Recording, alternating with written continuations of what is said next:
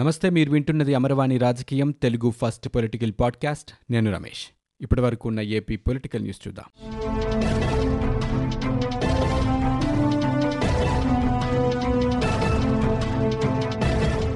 ఫిబ్రవరి 1 నుంచి రాష్ట్రంలోని అన్ని పాఠశాలల్లో పరిశుభ్రమైన టాయిలెట్లు ఉండాలని ఏపీ సీఎం జగన్మోహన్ రెడ్డి అధికారులను ఆదేశించారు. మరుగుదొడ్ల నిర్వహణ ప్రాధాన్యత అంశమని చెప్పారు ఆయన. టాయిలెట్లు లేకపోవటం, ఉన్నవాటిని సక్రమంగా నిర్వహించుకోలేకపోవటం వల్ల చాలా వరకు పిల్లలు పాఠశాలలకే వెళ్ళలేని పరిస్థితి నెలకొందని ఆయన చెప్పారు. ఈ కారణంగా దీని ప్రాధాన్యత కార్యక్రమంగా చేపట్టినట్లు సీఎం వివరించారు. పాఠశాలల్లో మరుగుదొడ్ల నిర్వహణపై విద్యాశాఖ అధికారులతో సీఎం సమీక్ష జరిపారు. టాయిలెట్ నిర్వహణ నిధిపై రాష్ట్ర, జిల్లా, కళాశాల, పాఠశాల స్థాయిలో కమిటీలు ఏర్పాటు చేయాలని నిర్ణయించారు. ఉత్తమ నిర్వహణ విధానాల ద్వారా పరిశుభ్రమైన టాయిలెట్లను విద్యార్థులందరికీ అందుబాటులోకి తీసుకురావాలని అధికారులకు సీఎం చెప్పారు. శానిటరీ పరికరాలు, ప్లంబింగ్ సమస్యలు వస్తే వెంటనే వాటిని బాగు చేయాలన్నారు. దీనికి సంబంధించిన ప్రామాణిక నిర్వహణ విధానం తయారు చేయాలని అధికారులను ఆయన ఆదేశించారు. విద్యా వ్యవస్థల్లో, సంస్థల్లో విప్లవాత్మక మార్పులు తీసుకొస్తున్నామని, నాడు నేడు ద్వారా అభివృద్ధి కార్యక్రమాలు చేపట్టామన్నారు. ఆంగ్ల మాధ్యమం ద్వారా విద్యార్థులకు నాణ్యమైన బోధన అందుబాటులోకి తీసుకొచ్చామని జగన్ చెప్పారు. ఎవ్వరూ చెయ్యని రీతిలో విద్యార్థుల పోషకాహారం కోసం జగనన్న గోరుముద్ద పథకాన్ని అమలు చేస్తున్నామన్నారు. అలాగే పాఠశాలల్లో ఆరోగ్యకరమైన పరిస్థితులు తీసుకురావడానికి టాయిలెట్ ఫండ్ను ఏర్పాటు చేశామని, వాటిని పరిశుభ్రంగా నిర్వహించడానికి చర్యలు తీసుకుంటున్నామని చెప్పారు. ఇక వచ్చే రోజుల్లో వీటి నిర్వహణ అత్యుత్తమంగా ఉండాలని చెప్పారు. టాయిలెట్ల పరిశుభ్రతలో వాడే రసాయనాల వినియోగంపై కూడా కేర్ టేకర్లకు అవగాహన కల్పించాలని చెప్పారు.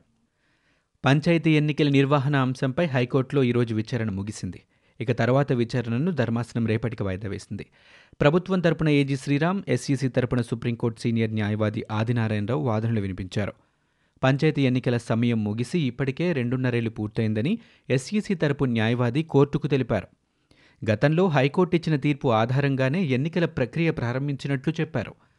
ప్రభుత్వం చెబుతున్న కరోనా వ్యాక్సినేషన్ ప్రక్రియకు ఎలాంటి అడ్డంకులు లేకుండా ఎన్నికల నోటిఫికేషన్ ఉందని న్యాయస్థానం దృష్టికి తీసుకువెళ్లినట్లుగా చెప్పారు. కరోనా వ్యాక్సినేషన్ ప్రక్రియ వివిధ దశల్లో జరుగుతోందని ఏజీ శ్రీరామ్ వాదించారు.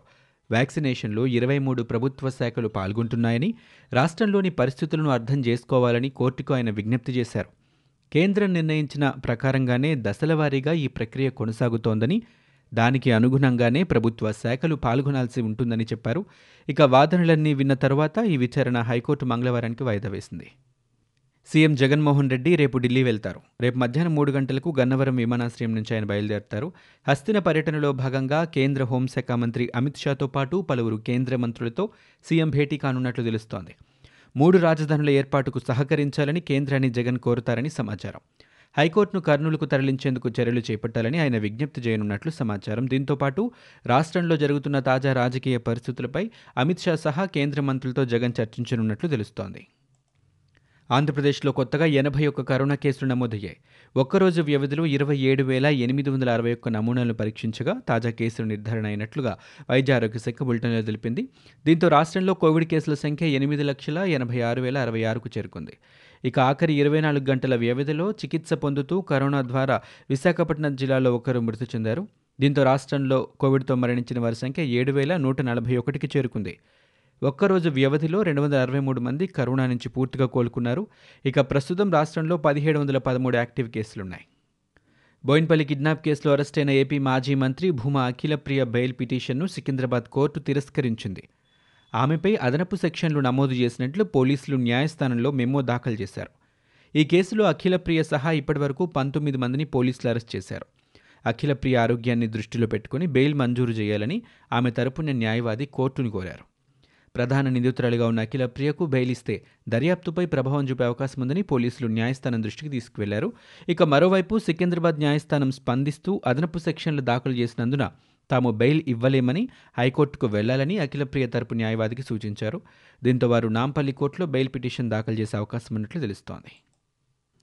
రాష్ట్రంలో సంక్షేమాన్ని పరుగులు పెట్టిస్తూ 1.5 ఏళ్ల కాలంలోనే 90% పైగా ఎన్నికల హామీలన్నింటినీ నెరవేర్చి దేశంలోనే అన్ని రాష్ట్రాల ముఖ్యమంత్రులకు ఆదర్శప్రాయుడిగా నిలిచిన సీఎం జగన్మోహన్ రెడ్డికి రాష్ట్ర ప్రజలు ఎంతో రుణపడి ఉన్నారని మంత్రి పెద్దిరెడ్డి రామచంద్రారెడ్డి వ్యాఖ్యానించారు. రాష్ట్రంలో సంక్షేమ పథకాల అమలుపై ఆయన మాట్లాడారు. ఎన్నికల హామీలు మాత్రమే కాకుండా మేనిఫెస్టోలో పొందుపరచని మరెన్నో సంక్షేమ పథకాలను ప్రవేశపెట్టిన ఘనత ముఖ్యమంత్రి జగన్మోహన్ రెడ్డికి మాత్రమే దక్కుతోందని ఆయన కితాబిచ్చారు. ఇక పథకాల అమలుపై ప్రతిపక్ష నేత చంద్రబాబు నాయుడుకు మాట్లాడే అర్హత లేదని ఆయన ధ్వజమెత్తారు. 2014 ఎన్నికల మేనిఫెస్టోలో టీడీపీ 600 హామీలను గుప్పించిందని, వాటిలో ఏ ఒక్క హామీని కూడా నెరవేర్చలేకపోయిందని మంత్రి విమర్శించారు. ఇక నాడు ప్రజలు చంద్రబాబు మాయమాటలు నమ్మి మోసపోయారని, ఇప్పుడు ఆ పరిస్థితి లేదని ఆయన పేర్కొన్నారు. నమ్మిన ప్రజల్ని మోసం చేయడం చంద్రబాబుకు అలవాటని ఆయన హెచ్చరించారు. సాధారణ కుటుంబంలో పుట్టి ఉన్నత స్థానానికి చేరుకున్న మహావ్యక్తి నందమూరి తారక రామారావు అని ఏపీ మంత్రి కొడాలి నాని కొనియాడారు. మహానుభావుడు యుగపురుషుడు ఎన్టీఆర్ వర్ధంతి సందర్భంగా ఆయనకు తాడేపల్లి వైఎస్ఆర్సీపీ కేంద్ర కార్యాలయంలో ఘన నివాళి అర్పించారు. ఈ సందర్భంగా మంత్రి మాట్లాడారు. చంద్రబాబుపై విమర్శల వర్షం కురిపించారు. వెన్నుపోటుదారుడు, కుట్రదారుడు అయిన చంద్రబాబు పిల్లనిచ్చిన మామను పార్టీ నుంచి మెడపెట్టి గెంటేశాడని మండిపడ్డారు. పార్టీని తస్కరించిన దొంగ అని ఎన్టీఆర్ వర్ధంతి నాడు ఆయనకు దండవేయటం ఆశ్చర్యం వేస్తోందని ఆయన ఎద్దేవా చేశారు. ఎన్టీఆర్ ఎలా చనిపోయాడో, దానికి కారణమైన వారెవరో అందరికీ తెలుసునని అన్నారు. రాజకీయాలకు నూతన నిర్వచనం ఇచ్చి కోట్లాది జీవితాల్లో వెలుగును నింపిన మహానీయుడు ఎన్టీఆర్ అని టీడీపీ అధినేత చంద్రబాబు కొనియాడారు. ఎన్టీఆర్ 25వ వర్ధంతి సందర్భంగా ఎన్టీఆర్ ఘాట్ వద్ద చంద్రబాబు, బాలకృష్ణ తదితరులు నివాళులర్పించారు. ఈ సందర్భంగా ట్విట్టర్ వేదికగా ఎన్టీఆర్ సేవలను చంద్రబాబు గుర్తు చేసుకున్నారు. తెలుగువారి ఆత్మగౌరవాన్ని, కీర్తిని ప్రపంచానికి చాటిన నందమూరి తారక రామారావు దూరమై 25 సంవత్సరాలు గడిచినా ఆ విశ్వవిఖ్యాతుడు మన కళ్ళ ముందే కదలాడుతున్నట్లుగా ఉందని ఆయన పేర్కొన్నారు. ఇక బడుగు బలహీన వర్గాల వారికి రాజ్యంలో, అధికారంలో భాగస్వామ్యం కల్పించిన గొప్ప నేత ఎన్టీఆర్ అని చంద్రబాబు కొనియాడారు. పేదలకు ఆహారం, నివాస భద్రత, కట్టుకోవడానికి మంచి వస్త్రం అందించి సంక్షేమ పాలనకు అసలు ఆద్యుడే ఎన్టీఆర్ అని పేర్కొన్నారు. తెలుగునాట రామరాజ్యాన్ని తిరిగి నెలకొల్పడమే ఎన్టీఆర్కు అందించే అసలైన నివాళి అని చంద్రబాబు పేర్కొన్నారు. గతంలో జరిగిన కార్యక్రమాలకు ఇప్పుడు జరుగుతున్న ఇళ్ల పట్టాల పంపిణీకి చాలా వ్యత్యాసం ఉందని గన్నవరం ఎమ్మెల్యే వలమినేని వంశీమోహన్ అన్నారు. ముఖ్యమంత్రి వైఎస్ జగన్మోహన్ రెడ్డి అర్హులైన 31 లక్షల మందికి ఇళ్లిస్తున్నారని తెలిపారు. కోర్టు అనుమతి తర్వాతే వీటికి రిజిస్ట్రేషన్ చేయిస్తున్నారని స్పష్టం చేశారు. ఈరోజు ఆయన మీడియాతో మాట్లాడుతూ ఆనాడు టీడీపీ హయాంలో 2 లక్షల ఇళ్లకు చంద్రబాబు మంగమ్మ సబదాలు చేశారని విమర్శించారు. ఇప్పుడేమో ప్రభుత్వం ఇచ్చే పట్టా అమ్ముకోకూడదని కోర్టులకు వెళ్లి ఆపారని మండిపడ్డారు. ఆలయాలపై దాడుల కేసులకు సంబంధించి రాష్ట్ర డీజీపీ గౌతమ్ సవాంగ్పై సోము వీర్రాజు చేసిన అనుచిత వ్యాఖ్యలపై మున్సిపల్ శాఖ మంత్రి బొత్స సత్యనారాయణ మండిపడ్డారు. డీజీపీ స్థాయిలో ఉన్న వ్యక్తిపై నిరాధారమైన ఆరోపణలు చేయడం సోము వీర్రాజు స్థాయికి తగదని హితో పలికారు. జాతీయ పార్టీకి రాష్ట్ర అధ్యక్షుడిగా వ్యవహరిస్తున్న ఆయన బాధ్యతగా ప్రవర్తించాలని సూచించారు. ఆలయాలపై దాడులకు పాల్పడిన టీడీపీ, బీజేపీ కార్యకర్తలపై కేసులు నమోదు చేయడం డీజీపీ చేసిన తప్ప అని మంత్రి బొత్స ప్రశ్నించారు. విధి నిర్వహణలో భాగంగా పోలీస్ వ్యవస్థ తమ పని తాము చేసుకుంటూ పోతుంటే ప్రతిపక్ష పార్టీలు ఏకంగా డీజీపీని టార్గెట్ చేయడం వారి బరితెగింపుకు నిదర్శనమని పేర్కొన్నారు. రాష్ట్రంలో శాంతి భద్రతలకు విఘాతం కలిగించే దుష్టశక్తులు ఎంతటి వారైనా వదిలిపెట్టే ప్రసక్తి లేదని హెచ్చరించారు. ఇక ఆలయాలపై దాడులకు సంబంధించి నిష్పక్షపాతంగా విచారణ జరుగుతోందని బొత్స స్పష్టం చేశారు. హిందువులంటే ప్రభుత్వానికి భయం అని బీజేపీ రాష్ట్ర అధ్యక్షుడు సోము వీర్రాజు ప్రశ్నించారు. ఈరోజు మీడియాతో మాట్లాడుతూ హిందూ ఆలయాలకు సంబంధించిన నిధులతో చర్చీలు, దర్గాలు కడుతూ పాస్టర్లకు జీతాలు ఇవ్వటం లేదా అని నిలదీశారు. ఇద్దరు మంత్రులు తిరుపతిలో క్రిస్టియన్లకు శుభాకాంక్షలు చెప్పారని, హిందువుల మనోభావాలను వైసీపీ నేతలు దెబ్బతీస్తున్నారని మండిపడ్డారు. రాష్ట్రంలో ఆలయాలపై వరుసగా జరుగుతున్న దాడుల వెనుక బీజేపీ శ్రేణుల హస్తముందని డీజీపీ గౌతమ్ సవాంగ్ అనడం దారుణమన్నారు. డీజీపీ వెంటనే ఆ ప్రకటన వెనక్కి తీసుకోవాలని డిమాండ్ చేశారు.